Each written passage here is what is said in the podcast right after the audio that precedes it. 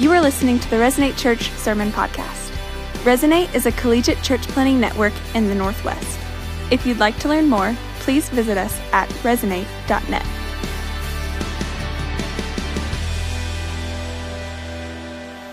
Well, hey, my name is Josh, and I'm one of the pastors here, and it is good to see you. Uh, today is a big day for us for a couple of reasons. Uh, one of the reasons it's a big day for us is we are finished with the book of Luke. It took like 40 weeks plus some to get through the book of Luke. So I don't know if they give out like patches for churches to go through books of the Bible or what, but we would get a patch today. We did it. Uh, so we're uh, transitioning to a new series, and today is actually our church's birthday. Like, happy birthday, Resonate. Yeah. So. 11 years ago today, we were eating breakfast uh, together as a core team of like seven people. We were about to have our first church service at Schweitzer Engineering uh, Event Center. And it was a crazy morning for us, just hoping someone was going to show up. We had like an eight foot trailer and some cinder blocks and some plywood for a stage. And I like really harassed three of my friends to be in a band with me to play music. They never played again, but for one day they played.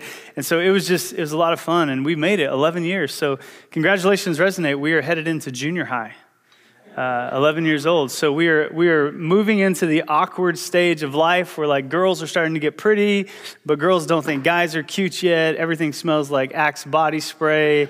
It's, it's an exciting time for us as a church. Um, that's in Pullman. We're 11. In Ellensburg, they're like four years old, so they're going into preschool, and that's exciting, getting a backpack and all those things. And so in Boise, they're just like two weeks old, so they're just like trying to do something besides sleep and use the bathroom all the time. And so there's a, that was too much, sorry.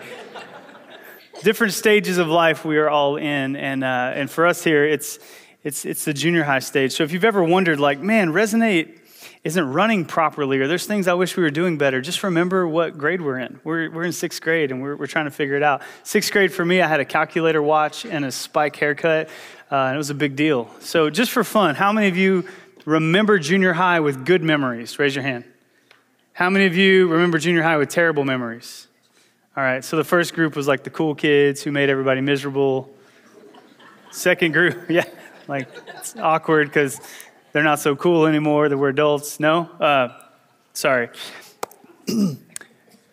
Either way, here, here's what we're going to do today. Birthdays are a they're really a gift. They're an opportunity for us to, to have some retrospection, to look back on our life and ask the question uh, Are we being who we want to be? I think that's a good hint for any of our birthdays, a good, a good idea. But for us, we're, we're going to ask this question Are we being who we are supposed to be? And even bigger than that, not just are we being who we want to be, but bigger than that, are we being who God wants us to be? That, that's an even more important question. So, here, when, when I say, Are we being who God wants us to be. This is important. This might be a twist to what you're thinking. I'm not talking about resonate church. I'm not, when I say, is God, are we being who God's asked us to be? I'm not saying us as resonate church. I'm actually asking a bigger question. Are we being who God's asked us to be as the church? Not resonate church because there's actually a biblical picture that we cannot divorce ourselves from as Resonate Church when we think about being the church. So it's not, it's not being who God has called us to be as Resonate Church first, it's being who God has called us to be as the church first, and being who God's called us to be as the church then allows us to be who God has called us to be in Resonate Church because this is important. I know I've probably lost some of you already, but stay with me. If we don't do what God has asked us to do as the church, then we don't stand a chance of doing what God's asked us to do as Resonate Church. If we're not being who the Bible has laid out as the church, then it doesn't matter how much vision and how much videos and how much cool stuff we try to pull off here. None of that's going to work because God is more concerned with who we are as the church than who we are as Resonate Church. Because if we're being who we are as the church, then what shall burst out of us because of who we are is actions and vision and mission and activities as Resonate Church because of who we are as the church. So we're going to ask the question who are we? Who are we as the church? And this, this, might, this might be fun for some of you, and some of you might not like this, but believe it or not, we don't even get to have defining rights over who we are as the church because we have to look to the scripture and look at Jesus and see what he tells us that we are. And what's brilliant about Jesus is he connects who we are to who he is. And by knowing who he is, we get to see who we are. So if you have your Bible, would you grab it and turn to Matthew chapter 16? We're going to be in verse 13 through 18 in Matthew 16. Uh, and we are junior hires with an identity crisis going to Jesus saying, Do you know who we are? Because we don't. We just got calculator watches and Axe body spray, and it's bad. But can you, can you tell us who we are? Because we, we're being swayed and we're not sure. And, and so we want to be reminded of who we are. And how Jesus introduces who the church is uh, is actually really beautiful. So here it is Matthew chapter 16, verse 13. When Jesus came to the region of Caesarea Philippi, he asked his disciples, Who do people say the Son of Man is? They replied, Some say John the Baptist, others say Elijah, and still others Jeremiah or one of the prophets. But what about you? Jesus asked, Who do you say that I am? And then Peter answered, Simon Peter answered, You are the Messiah, the Son of the living God. And Jesus replied, Blessed are you, Simon, son of Jonah. For this was not revealed to you by flesh and blood, but by my Father in heaven. And I tell you that you are Peter, and on this rock I will build my church. Underline that, highlight that in your Bible. It's the first time this word is used in the New Testament. I will build my church, and the gates of Hades, the gates of hell, will not overcome it. So again, Jesus looks at his disciples and say, "Who do people say that I am?" And they're like, "Elijah, Jeremiah, John the Baptist, some of the other prophecies, like, okay, that's, that's what they say about me, but you guys are my disciples. Who do you say that I am? And Peter responds, I believe you're the Christ. Like the Messiah, the one the Old Testament has prophesied about, the one who's supposed to come and save the people from their sins and establish the kingdom of God on earth. That guy, that's who I think you are, Jesus. That's, that's who I think you are. I believe that you is who you are. You're the long awaited Savior of the world who's finally come. Oh, and you're not only that guy, you're also the Son of the living God, which basically means you are God. So you're the eternal designer and sustainer of an everlasting kingdom. Thanks for asking, Jesus. That's who I think you are. Is that true? Peter's like, I hope so. I say dumb stuff sometimes. Is this one of those things? And Jesus looks at Peter and says, Peter, blessed are you because God revealed that to you. My Father in heaven gave you that insight. And I tell you that, that, that Peter, you uh, and your confession, upon this rock I will build my church, and the gates of hell will not overcome it. And in that moment, Jesus introduces the word church, and in the Greek, it's the word ecclesia. He says for the first time, I am going to build an ecclesia. Upon this rock, an ecclesia will be built. Now, there's been confusion over the years about whether or not he was talking about Peter, like upon Peter, I'm going to build my church. But, but, but, but we've come to a place where we say it's not about Peter, the person, it's about Peter's confession about Jesus, the person. So, Peter, your confession, what you just said about me, that's the rock by which I will build my ecclesia. Upon the truth of your confession, I'm going to build a church. Upon what you just said about me. And if you think Peter was the guy they were supposed to build the church on, just read nine verses later in the book of Matthew. Nine verses later, Jesus calls Peter the devil. So just in case you're wondering, he's like, Peter, I'm going to build my church on you. Nine verses later, get behind me, Satan. Peter, you don't understand what's going on. Jesus is like, I'm going to the cross. And Peter's like, no, you're not. And Jesus is like, you're acting like the devil. Get out of my face. Great job nine verses ago. Right now, not cool, man. Not cool. They had a very dynamic relationship, Jesus and Peter. So, we are introduced to the ecclesia, introduced by Jesus to the ecclesia. This is profound. This is beautiful. This is the vision casting moment Jesus gives for the church. And the thing he lays out is overwhelmingly beautiful if we have eyes to see it. He says, I am here to save people, to redeem people. I'm going to build a people. I'm going to send this people, and they will be unstoppable. The gates of hell do not stand a chance against this thing that's about to be created upon the confession of Peter, of who I am. So, what is the church? What is the ecclesia? I'm about to read to you a very clunky, not grammarly, it's not proper good grammar or English, and I don't even care because I couldn't leave anything out. So if you like very well written sentences, plug your ears. But here we go. What is the church? It is a God revealed, air quotes, God revealed group of people bought by Jesus, built by Jesus, commissioned by Jesus in the power of the Holy Spirit to accomplish a mission that the gates of hell will not prevail against. That is what Jesus has laid out as the ecclesia that he is founding and leading. And that is what I'm asking. Who are we? This is who we are. So let's walk through this. A God revealed group of people. God revealed. The word ecclesia means called out ones, that they were in something and they were called out of it to do something else. So, what it means when we say God revealed is this no one here who believes that Jesus is Lord can say that they came to that conclusion on their own. You didn't earn it. You didn't deserve it. You didn't work for it. You didn't get enlightenment to achieve it. God Himself revealed to you the, the truth of who He is so that none of us can stand before God and think we are awesome. None of us think that we are first round draft picks on God's fantasy football team. None of us can walk around thinking we are special or all star Christians. All of us walk around understanding we were given a gift, a gift that we did nothing to achieve.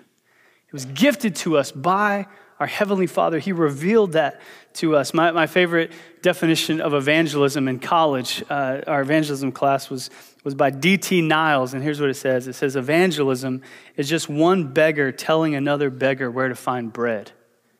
I was like, what a beautiful understanding of who I am in the kingdom of God. I was a beggar who was revealed the knowledge of where bread is where my soul and my, my, my flesh could be satisfied. And so now I go and I tell other people the source of the place uh, of the one who can satisfy all that we have need for. So listen, our hearts and our dead hearts were brought to life through the resurrection power of the Holy Spirit, and we joined this God revealed group. So, first things first, God did this. The church, God did it. Entrepreneurs didn't do it. Cool, clever fishermen in the first century didn't do it. Constantine didn't do it. CEOs didn't do it. Brilliant people didn't do it. God did this. First things first, God did this. A God revealed group of people. Now, now, how did he do this? How did God do this? He did it through Jesus. And so we're a God revealed group of people next, bought by Jesus. We get this in the book of Acts when Luke tells us what happened in the church, he says in Acts 20 28, Keep watch over yourselves and all of the flock which the Holy Spirit has made you overseers. Be shepherds of, here, underline this, the church of God, which Jesus bought with his own blood. You are shepherds of the church of God, which Jesus bought with his own blood. In 1 Corinthians 6, Paul says, You were bought with a price, therefore honor God with your body. So not only was this revealed to us by God, this is incredibly weighty. This is heavy stuff we are talking about. So, so let me say it to you plainly. Entrance into the church of God was free for you, but it wasn't free for Jesus. It was free for you because it was costly for him. It, it was given to you as a gift because it was, it was earned by him and handed to you. So this isn't small, no big deal. I can come in and out of the kingdom of God and come in and out of the church. It's not a big thing. This is God saying, I have paid the highest price imaginable to make it possible to reveal to you what's going on in the universe. I've paid the highest price imaginable so that you could worship and live a righteous life. Everything that you now have is because Jesus laid out everything he had. And the book of Hebrews said it was his joy to do so. It's his joy to bear the cross in your place. Listen, if you're a follower of Christ, that should stir you. This was revealed to you by God as a gift. This was paid for by someone else, Jesus, his very own blood. This should stir us daily. Jesus told his disciples, Greater love has none than this, and someone would lay down their life for their friends. And that's what you are. You're my friends, and I'm laying down my life for you so you can know the one who's the source of all good things. So, you want to talk about a value statement? You want to talk about self worth? You want to talk about how you feel? You were purchased at the highest price imaginable. That God the Father would send his own Son so that you could know him and be in union with him. There was a purchase made for you. That was the highest thing that, that God could give, is what He gave on your behalf. So we are God revealed people, purchased by Jesus, and then furthermore, built by Jesus. So not only were we bought by Jesus, we're built by Jesus. And this isn't talking about just a building, because we read this in 1 Peter 2. Uh, Peter says, You're also living stones, you're being built up as a spiritual house a holy priesthood, to offer up spiritual sacrifices acceptable to God through Jesus Christ. So listen, the church is not a building, it's not wood and stone, it's people. And they're people who have made God the foundation of their lives, and we obey Him in faith. And when we do that, we become stones together, showing the world who God is. And all of us together are the church of Jesus. And there's no other foundation that's been laid than the foundation of Christ. We see this in 1 Corinthians 3 11. No other foundations can anyone lay than what's already been laid, which is Jesus Christ. So listen, this is important. Resonate. We've planted nine churches. So so sometimes we talk about our church, we talk about a vision to plant 21 churches. By 2021, we are, we are just as committed today as we have ever been to that vision. But listen to me clearly, we plant the church, we don't build the church. We plant we put the seed in the ground, the gospel in the seed in the ground, and we say, God, would you bring the rain? God, would you bring the sunshine? God, would you bring the protection necessary? We are planters of the church. Jesus alone is the builder of the church. If we ever start to act like we are builders of the church, we are outside of our jurisdiction, outside of our capabilities, and fundamentally, centrally in sin. We are not the builders of the church. We are the planters of the church. And this is what that means. This means all pressure is on God. That's great news. God, this is up to you, man. So sermons don't save people, songs don't save people. When we see people come to know Jesus, which we've seen like this week, people come to know Jesus, we always stand in awe of the fact that only God could do that. We've been at baptism services. We've baptized over 800 college students in the course of, of 11 years in Resonate Church. And every single time, every single time, I am still amazed at a miracle of God. Not the, the conjuring of a cool group of people recruiting others to join their club. This is a miracle of God where a resurrection of a dead heart has been seen in our midst. That's why when we look back at 10 years of our church, we thought, what do we call this thing? And the best we could come up with was only God. Only God could do that because we know ourselves and we are the worst. We're the worst. We're, we're junior high kids. It's bad. But God can do the impossible in our midst. So listen, there is no desire, never will be a desire for us as your leaders to build a resonate empire. We want to give our lives to plant churches and to shepherd churches, knowing that Jesus builds churches. We can't. On our best day, we can build a sand castle that won't withstand the day. But we can trust giving our lives to someone named Jesus who can build an eternal, everlasting kingdom that will not rust, that will not fade, that will not fall. And so we believe that He builds the church. He, he, he's given us the knowledge of Him, He has purchased us, and He builds the church. So we're bought by Jesus, we're built by Jesus, and then furthermore, we are commissioned by Jesus. Matthew 28, you've heard this if you have any church background. Then Jesus came to them, the disciples, and says, All authority in heaven and on earth has been given to me. Therefore, go and make disciples of all nations, baptizing them in the name of the Father, the Son, and the Holy Spirit, and teaching them to obey everything I've commanded you. And surely I am with you always to the very end of the age. If you've been around us long, we've, we've really tried to clarify this. Jesus had a mission, and then that mission was given to the church. So, in other words, Resonate Church does not have a mission Resonate Church was given a mission directly from Jesus himself.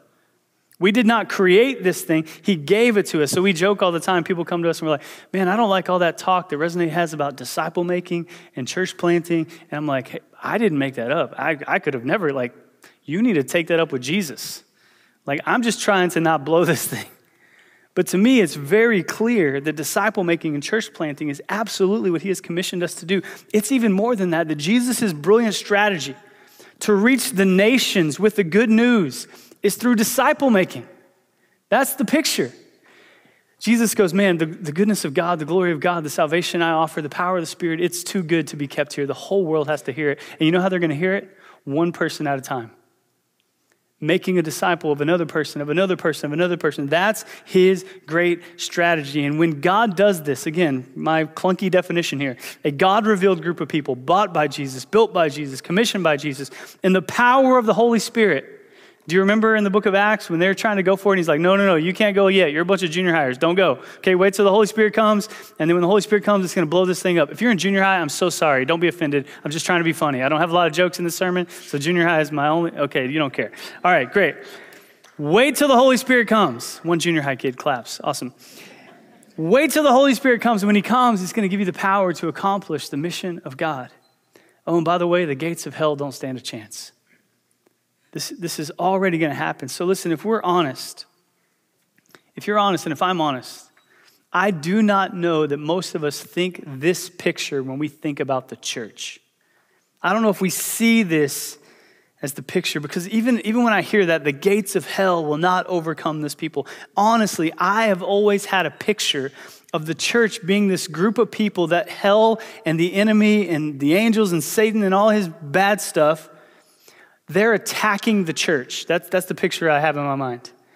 They're attacking the church, and so the church has to be like this conservative refuge place from the big bad world. And so I got to be protected from the big bad world. And, and as long as I'm with my people and included in my place, in my building, in my small group, and my friends, and my quiet time, and my Instagram photo of my Bible and my coffee, and all, like, as long as I'm doing that, then Satan's attacks will not hurt me. But Jesus gives a picture here that does not say the kingdom or sorry, it does not say the gates of heaven are being attacked. It says the gates of hell are being attacked. It's not that heaven is this fortress holding off the enemy. It's as if the people of God are going out there and Satan cannot get away from us. It is not that the people of God cannot get away from Satan. It's that Satan, the gates of hell, the gates of death, this whole picture does not stand a chance. The picture Jesus paints is that the church is a victorious, offensive, missionary people that cannot be stopped by the gates of hell. We are a trampling the gates of hell kind of people. That's the picture. A unified army trampling the gates of hell by the same conviction and the same confession. And this victorious picture is not lived in here, it's lived out there. This is not an in here thing. So you go, okay, Josh, that took a while, but I think I got through your clunky definition there. If that's who the church is, then who am I? You ready for an even more clunky definition? Prepare your hearts, because it's coming for you. Couldn't leave any of it out. It's too good. If that's who the church is, then here's who we're supposed to be and not Resonate Church Christians, I'm talking about New Testament Jesus Christians, then you are, and I am, a disciple making disciple of Jesus. We're already in trouble. A disciple making disciple of Jesus. That's not redundant, that's a good sentence. A disciple making, not just a disciple. No, no, no, no, that's not enough. A disciple making disciple. There's more. A disciple making disciple of Jesus, bought by Jesus, being built by Jesus, we're not there yet, commissioned by Jesus, in the, by the power of the Holy Spirit to actively engage in the growth of the body of Christ and the expansion of the kingdom of God. Did you catch all that? Disciple making disciple of Jesus, who was bought by Christ. God revealed this to me. I was bought by Christ, and I'm being built up by Christ right now as we speak. And I've been commissioned by Jesus in the power of the Holy Spirit. If you're a follower of Christ in here, you have the resurrection power of the Holy Spirit living inside of you. What happened to Christ on Sunday can happen to you every day. It's in there. And that we have the power of the Holy Spirit. So we are sent to actively engage in the growth of the body of Christ, the family of God, and the expansion of the kingdom of God in this world. Now, this is so important because a lot of us have a view of church that we brought with us, that we grew up with, that grandma has, or whatever. And we have expectations and we have desires. So some of us, if we're honest, we still believe church is that building in town that I show up to once a week and then I walk out of the doors and I live like everybody else. But once a week, I go to this place, but I leave that place and I'm not really transformed and I'm not really, really going into the world to be a, uh, an agent of transformation. I just go to that place and then I leave. Or maybe you have a little bit uh, more formal background, maybe like a Catholic church kind of background, where you saw there's this singular person who's really special. And that singular person, he has access to God's word, he has access to uh, ministry and he has access to things that we don't have access to, to, So he's the special one who does the ministry and we simply receive the ministry. We go to that special guy and he, he gives us ministry. Maybe that's a picture you have. Or, or, or God help us, this new contemporary picture of church that has the terrible habit of elevating church leaders to be the only doers of the ministry and everyone else is a receiver of the ministry. And so the strategy now is create a really cool building, like the coolest building in your city and get, get the best musicians in town and get the best show in town and, And your preacher, man, he needs to be like the most charismatic, amazing dude ever. He needs to preach like 50 weeks a year because if he's not preaching, people ain't coming. So it needs to be this one dude, and he needs to be awesome, like really funny, like one part comedian, one part TED Talk, but also like make me cry, but also like make me laugh. And also like tell me something inspirational because I've had a really bad week. And the band, the band needs to pick really good songs that make me feel better. So if we're really honest, and I'm going to be super shallow here, there are so many people that go to church just wanting to feel better. I just want to, I listen to Christian music just to feel better. The whole marketing of Christian music is just to make moms feel better while they drive around and deal with crazy kids. I just want to feel better because I just feel bad. Could I go into a place and you not tell me I'm a sinner and all, like just tell me I'm blessed and I'm going to be better. And the problem is that's, I mean, the Bible does say that, but, but the whole point of this thing is like, let me just feel better. And that's, that's a picture we have in the church, and we have lost something so fundamental, so vital, so beautiful that we have to recover. Listen to me, Resonate Church, we have to recover this. That, that the New Testament's intent and Jesus himself's intent is that everyday disciples engaging of the mission of God in all aspects of the world is the strategy. Everyday disciples engaging in the mission of God everywhere they go. Everybody plays Everybody plays. And the pastoral leadership, the, the staff leadership, we play the role of equiper. We want to equip you to make sure you know what's going on. This is from Ephesians chapter 4, real quick. So Christ gave the apostles, the prophets, the evangelists, the pastors, and the teachers to equip the people for the works of service. Not to do the works of service, but to be equippers of the works of service, so that the body of Christ may be built up. So everybody plays. The body of Christ is going to get built up when everybody plays until we all reach unity in the faith and the knowledge of the Son of God and become mature, attaining to the whole measure of the fullness of Christ. So we're to equip you for the works of service and the works of ministry. Now, this is important. I know I've given you a lot of definitions and a lot of chaos, but stay with me. A lot of us think that the works of service are supposed to be happening inside the church, or the works of ministry are happening inside the church. What we're trying to show you is that the New Testament says we are to equip you to do ministry and service outside the church. Outside the church. Our jobs are to train you and equip you so that you can leave this place and go knock down the gates of hell. Wherever you find yourself. So, in order for us to do that, we got to believe that Jesus wants us to do that. In order for us to do that, we are going to have to realize that to be the church God has called us to be, we need two mindset shifts. You ready? We have to rethink our vocation, which is school for a lot of you students, and it's just called job for the rest of us. And we have to rethink our neighborhood or the campus, the dorm, the apartment complex, the neighborhood. If we're going to be equipped to go out in the world and be gates of hell knocking down Christians who operate as the church, then that means we have to rethink about where we spend most of our times. What you do and where you live are major aspects of God's design and desire for your life. You have to rethink vocation and you have to rethink the campus. And the way we rethink all this is actually rethinking the church itself. Not Resonate Church, but the church, the big church. And here's what I mean we have to recapture the missionary nature of the church. And what I mean by that is the church doesn't send missionaries, the church is the missionary. There's not a few special people that get sent out.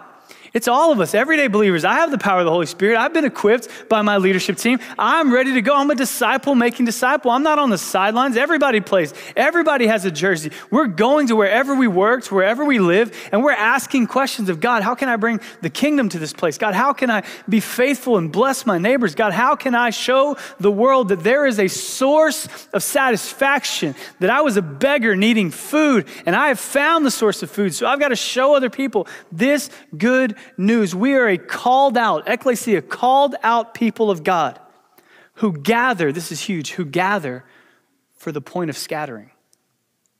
The reason we get together is to be encouraged and to be equipped for what? To be sent out and to live in a world that so desperately needs the source of life. And so, our jobs is to unleash you to have missionary behaviors in your context. missionary behaviors in your context that create community, that create blessing, that operate in hospitality, all kinds of great things that are happening. And I, I, don't know that we've even seen this in the Bible. This is all over the Bible, and it's called tent making in the Bible. Tent making. It's been recently rebranded as co vocational ministry. Bivocational ministry says I'm separating two things. I have a job and I have my life. Oh, and also on the side, I do this ministry thing. No, co-vocational says these are, these are coexisting realities and callings in my life. I'm absolutely called to be a professor at WSU, or called to be a farmer, called to be a plumber, or called, called to be an insurance salesman, or called to be whatever I do. But I'm also called to be a disciple making disciple, bought by Jesus, being built by Jesus, commissioned by Jesus, in the power of the Holy Spirit to bring the, to, gosh, I don't even know my own definition, it's long. To, what, what's next? To grow the body of Christ and expand the kingdom of God. There it goes. I've only, I got to work on that. Too clunky. But there's something inside of me that says, I have one life, and wherever I go, this is what I'm about, and this is what I do. And so we have to see this in the Bible. I recently read this article about co vocational uh, church planting and co vocational disciple making. And this guy says this He said, The secular job is not an inconvenience, but it's a God given context in which tent makers live out the gospel in a winsome, wholesome, non judgmental way, demonstrating personal integrity, doing quality work, and developing caring relationships.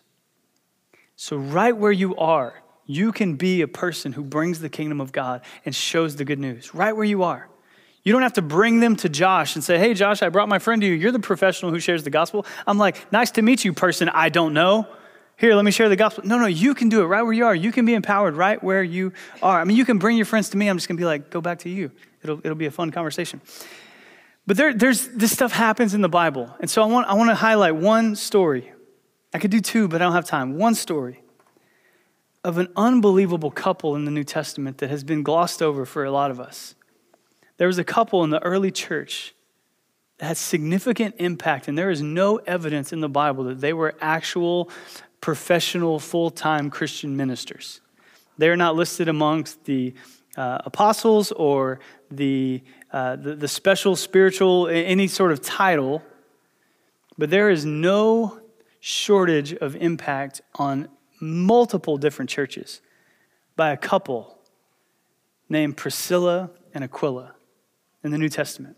Priscilla and Aquila were a New Testament couple who were operating in a co vocational mindset, understanding that they're disciple making disciples, bought by Jesus, built by Jesus, all of that stuff. And there are stories, if you read through the book of Acts, that they are found in four different cities planting and helping churches. They're in Rome, they're in Pontus, they're in Corinth, and they're in Ephesus. They had skills that allowed them to move place by place. And you see that they eventually end up in the church of Ephesus as major leaders in the church. And they are marketplace workers.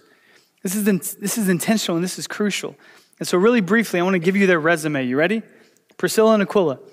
They were co workers with Paul in Christ Jesus, Romans chapter 16. They risked their lives with Paul and for Paul, Romans 16, verse 4. The church was extremely grateful for them, Romans 16, 3. They assisted Paul in Ephesus, Acts 18, 18 through 28. They demonstrated hospitality we see that Paul stayed with them and they shared the same trade in Acts 18.3. They invited Apollos to their house. They explained him more about, uh, explained Jesus more to him. And so what John B. Polhill says is, he said, this is a perfect example before us by Christians like Aquila and Priscilla traveling the routes of trade and commerce and carrying their faith wherever they went. So they had jobs. They were marketplace workers in the mission field. And they found themselves at multiple different churches, serving those churches because they could move and because they did have financial stability and because they could travel around and do different things. And so, in a world we live in, I submit to you that is the future of the church that Jesus wants us to be. Is an unleashed group of people who can work from their laptop. And you go, man, I can work from my, if I have a laptop, I have a job. You're like, great. How about you move to this location and work? Great. Hey, if I if I have this degree, then I can move anywhere. And you go, great. You're the kind of person who can have two different vocations and callings. And so you can be movable and trainable and sendable. And you can be the kind of people that the church of God moves forward on the back of because these skills you have. But we have to quit thinking that the ordained and the appointed people of God are the only ones who get to play.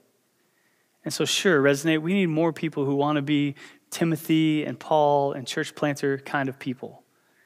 But I submit to you, what we really need is an army of Priscilla and Aquila Christians who say, My house is the church's house. My money is church planting money. My life is for the kingdom of God. My, my time is for disciple making. I want to make this thing happen no matter where I go, no matter what I do. I want to play. I want to have impact in multiple churches just like those guys did. But I think for so long we have sidelined people who had jobs. And we say the best you can do is volunteer. So we want to make sure that we see the church that God is designing is, is a place for all of those people. And I don't know if we ever will see the impact that Priscilla and Aquila had on the New Testament church. I had a professor in college that would always joke. Uh, he, he said, I would not be surprised if Priscilla wrote the book of Hebrews. Nobody knows, he would joke, he's like, nobody knows who wrote the book of Hebrews, but whoever she was, she was brilliant. You're like, I see what you did there, professor. So, the impact they had Apollos, uh, a very dynamic young apostolic person, gets brought into their house and they teach him the scriptures. And so they had other jobs, yet they knew the scriptures enough to help educate and train. Their house was a hospitable place. And so there's something happening here in this story that I think all of us can learn from and grow in.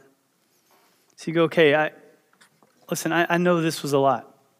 From who we are as the church to who you are as a Christian to who we want to be as Resonate Church, that, that's a lot. But listen, stay with me. Here's, here's the last thing. The only thing that would motivate us to want to do this is actually going back to where it started. Because a speech is not going to motivate you, it's not good enough. It's never good enough. The only thing that would motivate you to want to do this is to be reminded that you were pursued by a missionary God and you were purchased by a missionary Savior. And then you were empowered by a missionary spirit to be sent into a broken, sinful, hurting world to be a light post pointing to a kingdom, pointing to a king, saying, I am a beggar, but I know where to get food. A missionary God who couldn't imagine the world without you, uh, being left on your own, couldn't imagine leaving you in the world all by yourself. So, a missionary God pursued you. A missionary Savior purchased you by his very own life. And a missionary spirit has empowered you. And God has revealed this to you. And here's, the, here, here's, here's where you got to believe God wants to reveal that same thing to people at your job and people in your neighborhood. He wants to reveal that. And this is the beautiful part. When I say everybody plays, it means He wants to use you to reveal that. He wants to use us to reveal that truth to others. He has been doing this throughout the ages. So, we as Resonate Church are going to be relentless in mission. And when I say we're going to be relentless in mission, we say, what I mean is, we want to equip you and to train you to be the church that God has already called you to be to be the church that God has already said that you are. Called you and trained you. We want to make sure that you're acting as the church you already are. So, as practically as I could put this, you go, okay, I, I got some information here. What am I supposed to do? What am I supposed to do? Here, here, on our birthday, here's what I'm going to ask you to do. Simple. You ready? Three things. Take personal responsibility to care for those in the body of Christ. Thing number one you're not going to sit around and watch the body of Christ suffer. You've been asked by Jesus to care for the body of Christ. So when you see a need, you're going to meet that need. When you see disunity, you're going to speak to that disunity. You say, I'm going to take personal responsibility because I'm a part of this thing. God revealed this to me. I've been bought by Christ. I'm going to take personal responsibility to care for the body of Christ. That's absolutely in the scriptures. Number two, take personal responsibility for the not yet believers in your life. So not only am I going to care for the church, I'm going to look at my world, my neighborhood, my job, my school, my, my dorm room. I'm going to look at my world and I'm going to take personal responsibility for the not yet believers. And that's an intentional phrase not yet believers. God is going to reveal himself to people, they're just not yet there. I'm going to take personal responsibility for the not yet believers in my life, and I'm going to live towards them. I'm going to bless them, and I'm going to care about them, and I'm going to pray for them, and I'm going to be intentional with them. And I'm going to be awkward sometimes if that's what it takes to tell them, hey, I want to pray for you. Or, hey, would you be interested in coming to, to Village with me? Or, hey, can I tell you about Jesus who's changed my life? I'm going to take personal responsibility for people in my life. And then lastly, this, this might be the hardest one. In light of all of that stuff, I'm going to reprioritize my life, my values, my schedule, and my money to ensure that I don't fail at making disciples. And listen, I know this is hard. I did not. Last week, I, I, I, was in Texas. My little brother got married, and I spoke at a church where my friend from college is the pastor, and we went to Mexican food for lunch, which is the only place you should ever go in Texas to eat food after church. is an amazing Mexican restaurant. If you're not been there, you're missing out on the kingdom of God. That's how, that's how good it is. I can't even, I'm just mad thinking about it. That's how good it is. And I was talking to my friend from college. We've been out of school for like over 10 years. And I said, Man, has anyone ever, like when we were in school, did anyone ever push us to make disciples? He's like, No. We church hopped all around to whoever had the best show. I was like, Bro, have you been reading your Bible? He's like, Yeah, it's like in the Bible. We're supposed to make disciples. I'm like, How did we not see that? It's like painted on the wall of our school's building, the college we went to. Therefore, go ye into all nations, making disciples. It doesn't say, therefore, church hop all around to the best programs. And I was like, bro, what have we done? What are we doing? He's like, I don't know. And then we just went back to eating our chips and dip. and so for us, it's like we, we believe this is what the church is in the Bible. And if we can see that, and realize that a missionary God has sent a missionary son to save us, and the missionary spirit empowers us, then we will reprioritize our lives to make disciples. And if you find yourself saying, Josh, I don't know how to do that, can you help me with that? I go, yeah, that's exactly what we want to do. We want to give our lives to help you do that. Why? So that we can glorify God and see his glory go to the ends of the earth. That's why. And if you follow Jesus and the Spirit lives inside of you, you should want that with all your heart. So I want to pray that, that those big definitions would make their way into our heart and actually change our lives for his glory and for the good of our cities. Thank you for listening to the Resonate Church Sermon Podcast. If you are a college student in the Northwest, or if you simply want to see college students come to know Jesus, please connect with us by visiting resonate.net.